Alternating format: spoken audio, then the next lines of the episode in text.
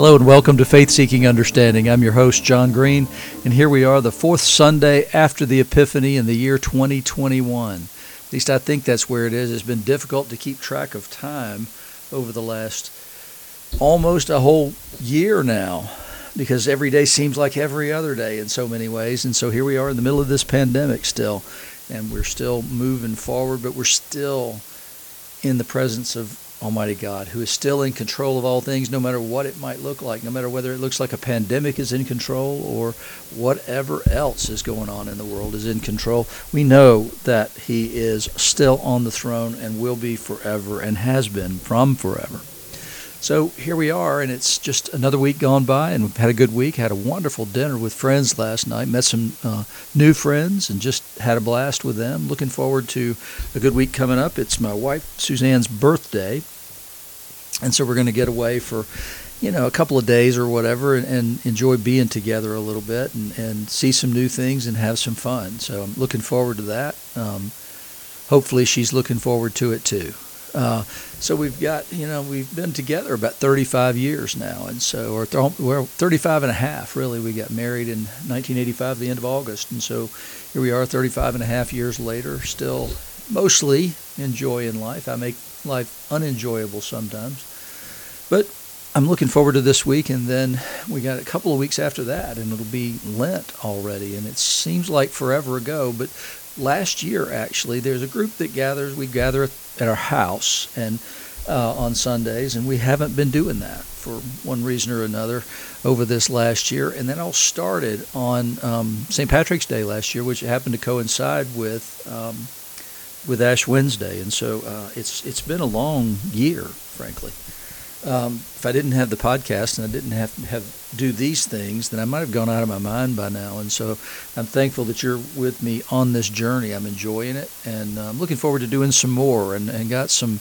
plans or hopes actually for to expand the podcast and do some other things. Had a great conversation with a friend last week who I've known for wow, I don't know, a long time, like 15, 16 years. And she and I were talking, and she suggested something and I'm uh, interested in doing that. So if you'll keep that in your prayers, if you'll keep it in your prayers, that, that God would provide me the time and mostly the money to uh, step up and do some additional things, I'd really appreciate that. Um, I'm excited about that opportunity. I, I love to teach and I love the Word of God. And so I'm excited about the possibility of doing some new and different things. So if you just keep me and in your prayers for that, I would greatly appreciate it. So here we are. We're at this fourth Sunday after the Epiphany, just you know what, two more Sundays prior to Lent, um, and so we're still looking at. Uh, and remember, Epiphany is the unveiling, the revelation of Jesus Christ. It's the continuing revelation that begins with with Christmas in many ways, um, when the angels appear to the shepherds, and then continuing after that with the Magi, the revelation to the Gentile world, and then now it's the unfolding revelation through the life of Jesus that we look at during the Epiphany season. So here we are now, this fourth week, and, and we've got um, the, the lessons run from Psalm 111. And it's the entire thing, and it begins with a great word, hallelujah. Give praise and thanks to the Lord. I'll give thanks to the Lord my whole heart in the assembly of the upright in the congregation. Great are the deeds of the Lord. They're studied by all who delight in them. It's an important thing for us to study the word of the Lord. The, um, the Jewish sages kind of believed that, that there were several levels of study. There was the, the plain textual meaning of the word, and that was good enough for most people. It was good enough um, to fulfill the commandment to study. But what they also believed is, is that that knowledge of the the literal meaning of the text should lead you to pursue more. And it basically, they would say it's through the inspiration of the Holy Spirit in some ways that, that you would want to pursue more and deeper knowledge of God that's possible. And so that's how you get things like Midrash, and then that's how you get to the more esoteric um, kinds of things from the sages and the, um, the, uh, the Kabbalistic teachings. You have to be careful about the way you say Kabbalah because you can say Cabal, and that has a meaning today that, that might get me branded a conspiracy theorist if I said cabal rather than Kabbalah. So it's it, it's an important thing. It's the important thing in uh, Judaism. In fact, is to study the Word of God. And, and it's important for us as Christians to study the Word of God, and we do so under the inspiration of the Holy Spirit with which we have been baptized.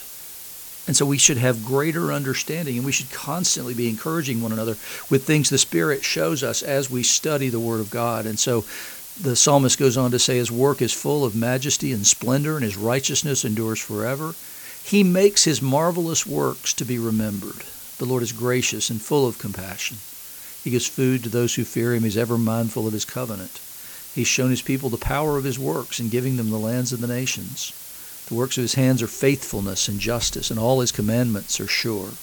They stand fast forever and ever because they are done in truth and equity. He sent redemption to His people. He commanded His covenant forever. Holy and awesome is his name. And then we hear those words that appear over and over again. The fear of the Lord is the beginning of wisdom. Those who act accordingly have a good understanding, and his praise endures forever. And it, and it is the beginning of wisdom, is the fear of the Lord, but that's not the end of wisdom. We do come to him in, in fear and trembling. I've heard people say, oh, that, that word means worship. Nope, they have other words for worship. They certainly didn't need to use the word fear for that. And so there is a fear in thinking about and considering a being who could, at the words of his mouth, bring all creation into being, bring all of us into being. There's fear that should come in with the idea of the flood and Noah as judgment on the world, with Sodom and Gomorrah as judgment, and so many different things as we see through the Old Testament that come in where it comes in judgment. And then the fear of the Lord is the beginning of wisdom. It's the starting place from which all wisdom and knowledge begins. We, we come in reverent fear, worshipful fear, um, if we are His children. But it begins with a different kind of fear. It should begin with a different kind of fear, at least wisdom does. Uh, we should understand that He is a God of justice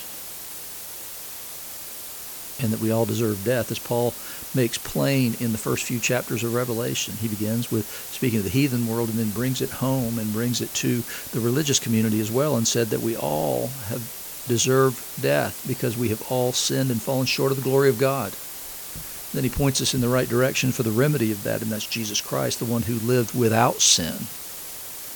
So here we begin to seek after wisdom and says those who act accordingly have a good understanding and, and that is acting is the study of the word so that you may know but you may do and then you have a good understanding and that's sort of what the quote that i used from anselm of canterbury says is that faith seeking understanding. What he says is i bring faith to the study of god's word to the study of all things. And the reason i bring faith to that first is i want to know more.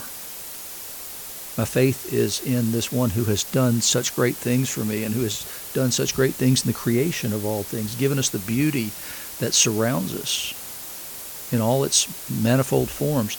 And, and then now I seek to understand more about the one who I know and who I fear.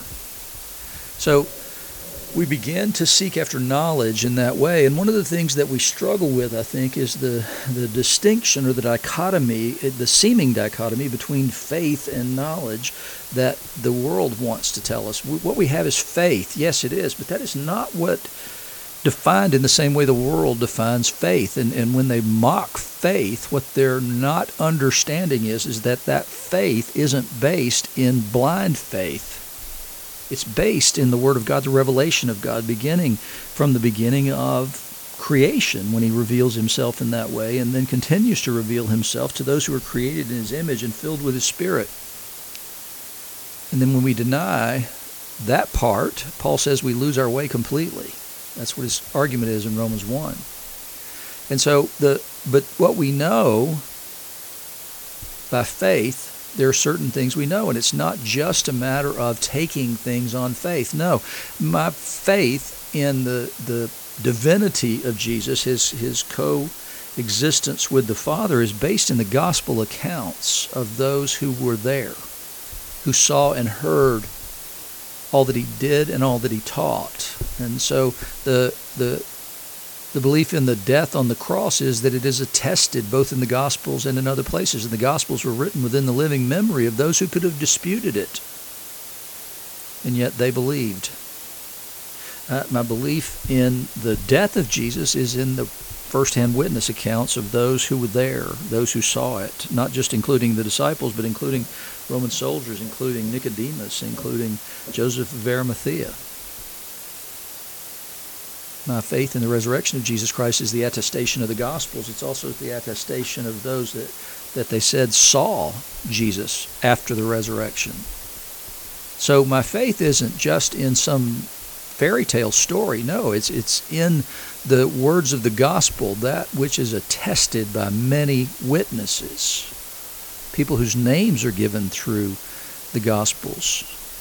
And so that that's Luke's whole thing is to give um, his he writes to a particular person. His name is Theophilus, and what he wanted to do was give him a full accounting of all the things that he saw and heard about Jesus. And so Luke went out and made an investigative journal, essentially, of the life of Jesus, and then continued that work in the Acts of the Apostles.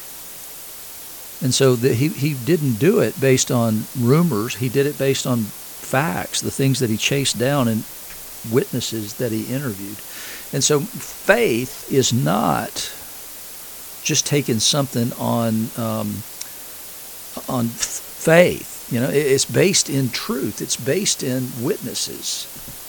And so to know something then, in that sense, is a, is different from the way the world uses faith. And the way that we know things is is that we've seen them at some level for ourselves. And then, so the attestation of those witnesses then matches the attestation of the Holy Spirit that's given to us when we believe.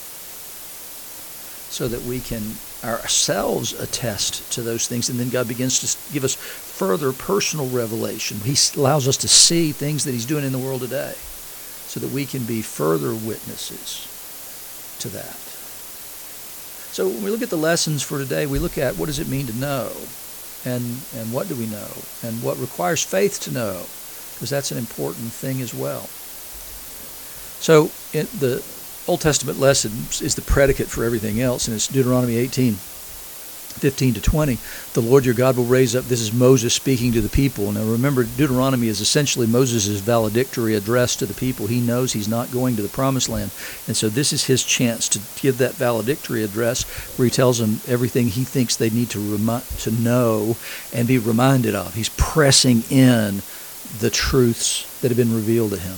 He says, The Lord your God will raise up for you a prophet like me from among you, from your brothers. It's to him you shall listen. So that's an important thing for the Samaritans. They're looking for this prophet like Moses who is to come.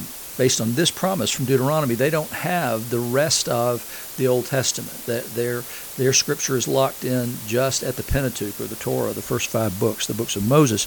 And so they're looking for that one, and that's what the Samaritan woman at the well says in John 4. But I think there's something even more interesting in that, not just for the Samaritans, but also to the Jews here. And what it says is, remember, it is to him you shall listen. That should remind you of something very specific that happened in the life of Jesus, and that's at the Transfiguration when Moses and Elijah are there. So the first revelation was the one like Moses who was to come. Jews are looking for one like Moses and one like Elijah to come. And so they're there at the Mount of Transfiguration. Then, poof, they're gone when the disciples decide that they'd like to make little booths for them and capture this hallmark moment forever.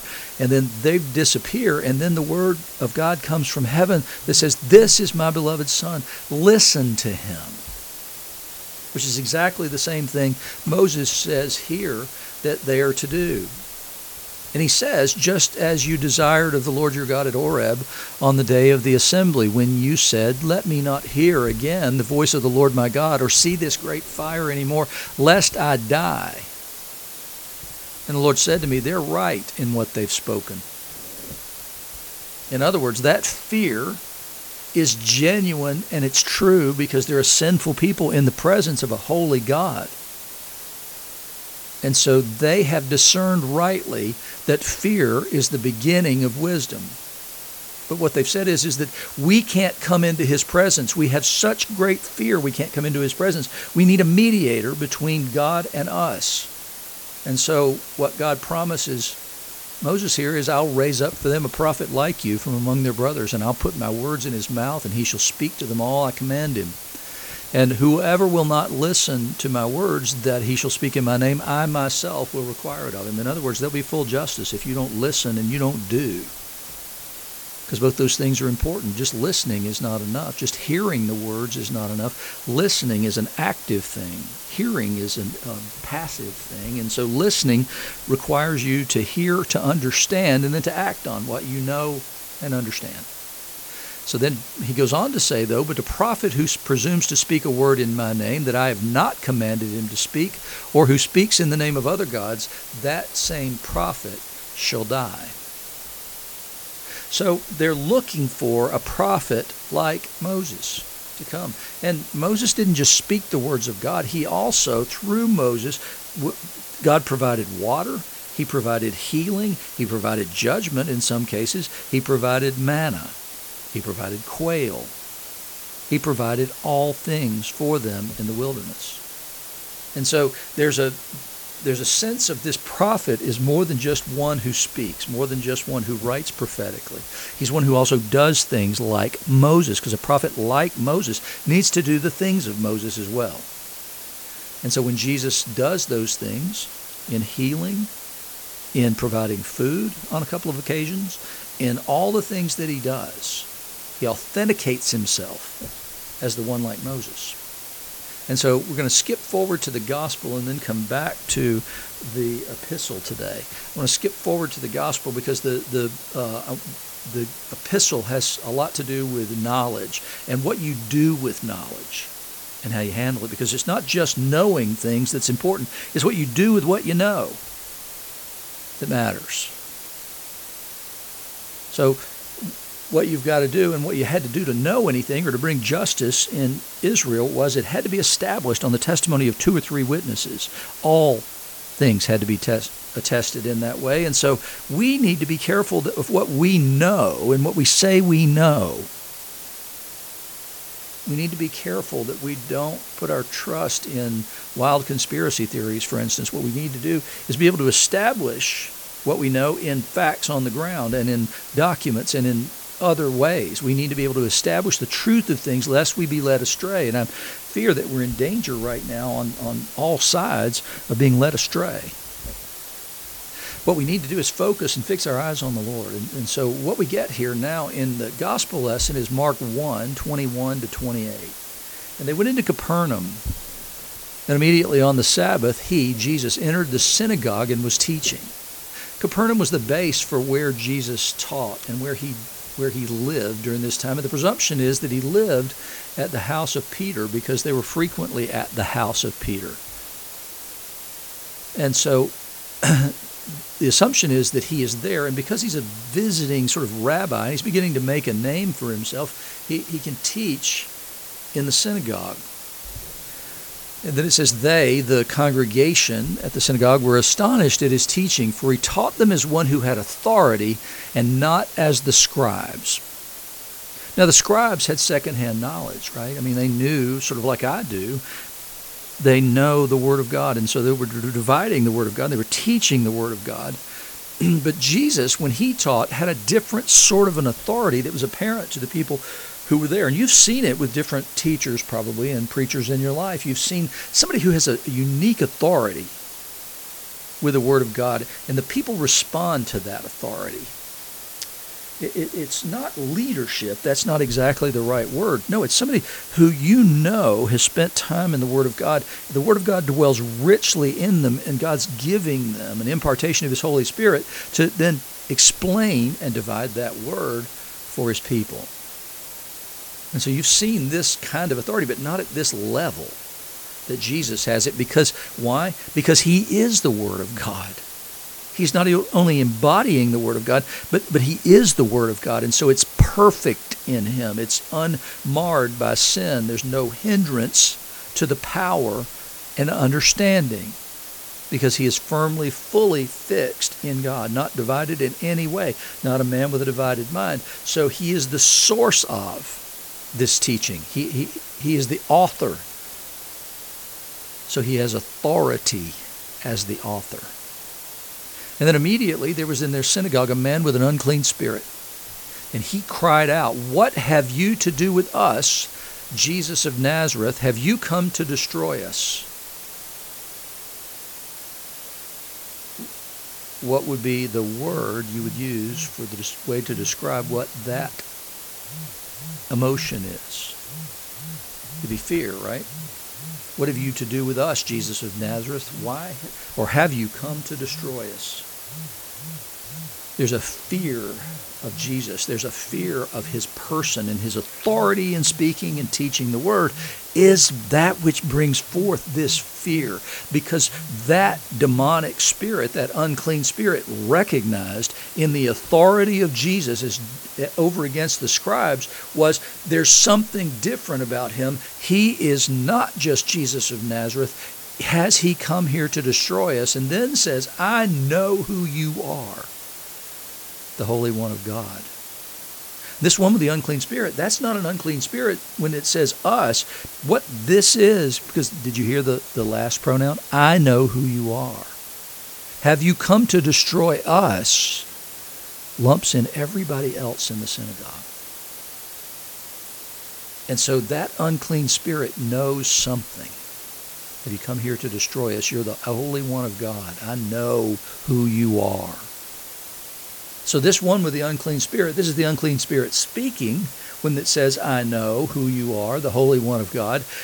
That demon recognizes Jesus and recognizes a greater authority even than, than those who are around do.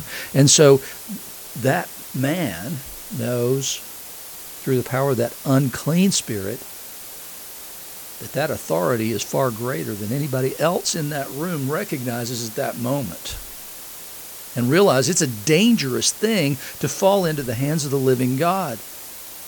And this one is. And so Jesus rebuked him, the demon, saying, Be silent and come out of him. And the unclean spirit, convulsing him and crying out with a loud voice, came out of him. Why does Jesus tell this thing to be quiet if it's making a testimony of him? And it's because he doesn't need or want testimony from demonic spirits. But do you see the power that Jesus has? And the unclean spirit convulsing him, the man, and crying out with a loud voice came out of him.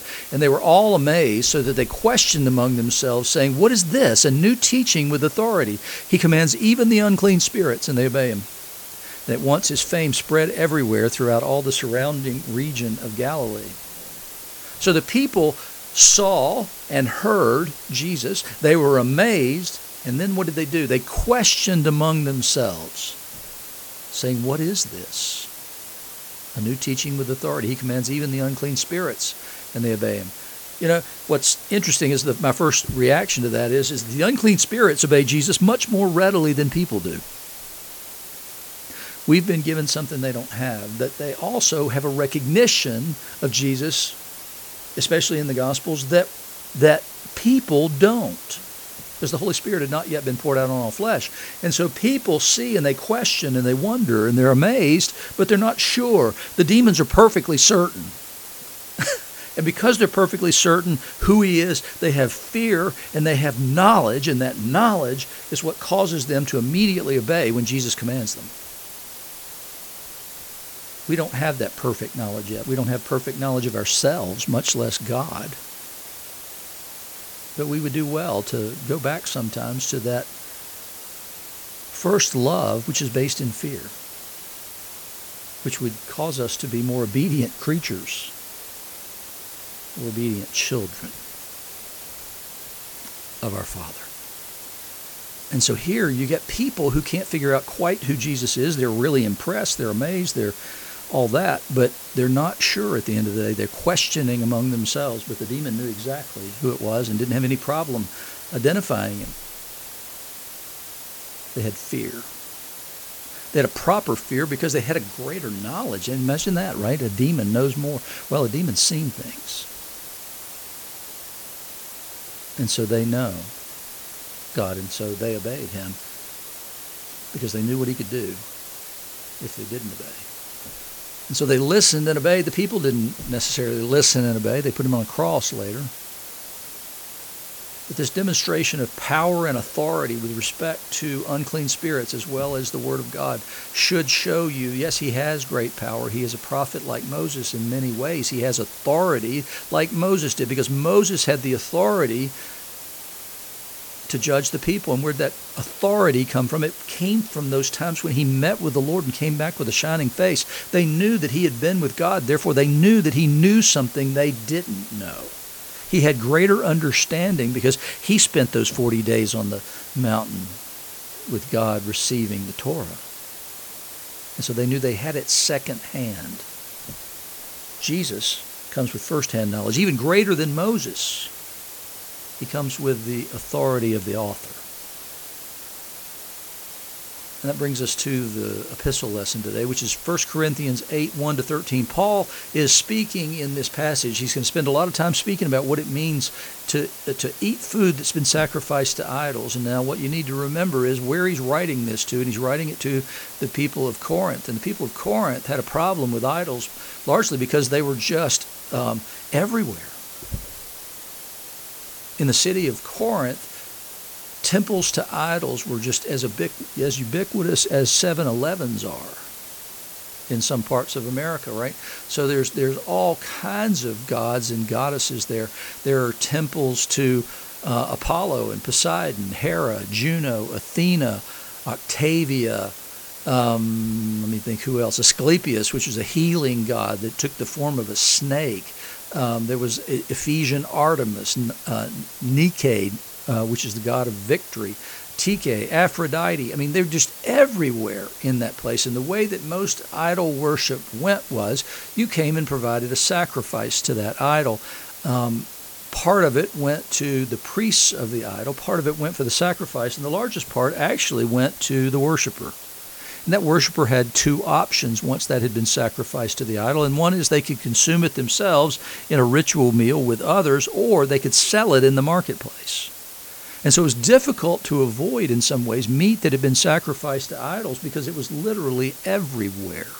There were so many temples, and everybody worshiped one of these gods or more of those gods, and they made sacrifices based on their need because the gods served different needs in the lives of people.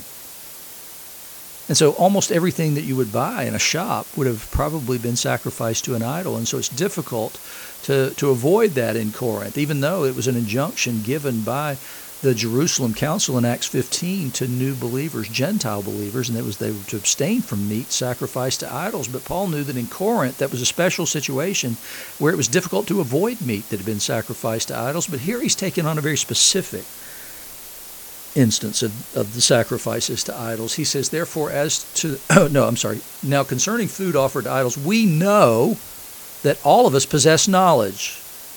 He's dealing with Gnostics here people who have a special kind of knowledge. but, but he also says this knowledge puffs up, but here's the important thing love builds up. If anyone imagines that he knows something, he does not yet know as he ought to know. But if anyone loves God, he is known by God. So the greatest thing here, Paul says, is, of course, love.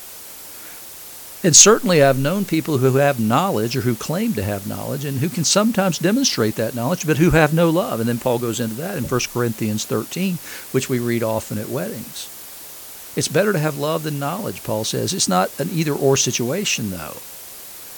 Don't let that, quote, knowledge destroy you. Don't let it become the main thing love, he says, builds up. And if anyone loves God, he is known by God. That's a far greater thing than to know. Is to love God. Therefore, you can be known by God, and there's nothing greater in the world than to be known by the living God.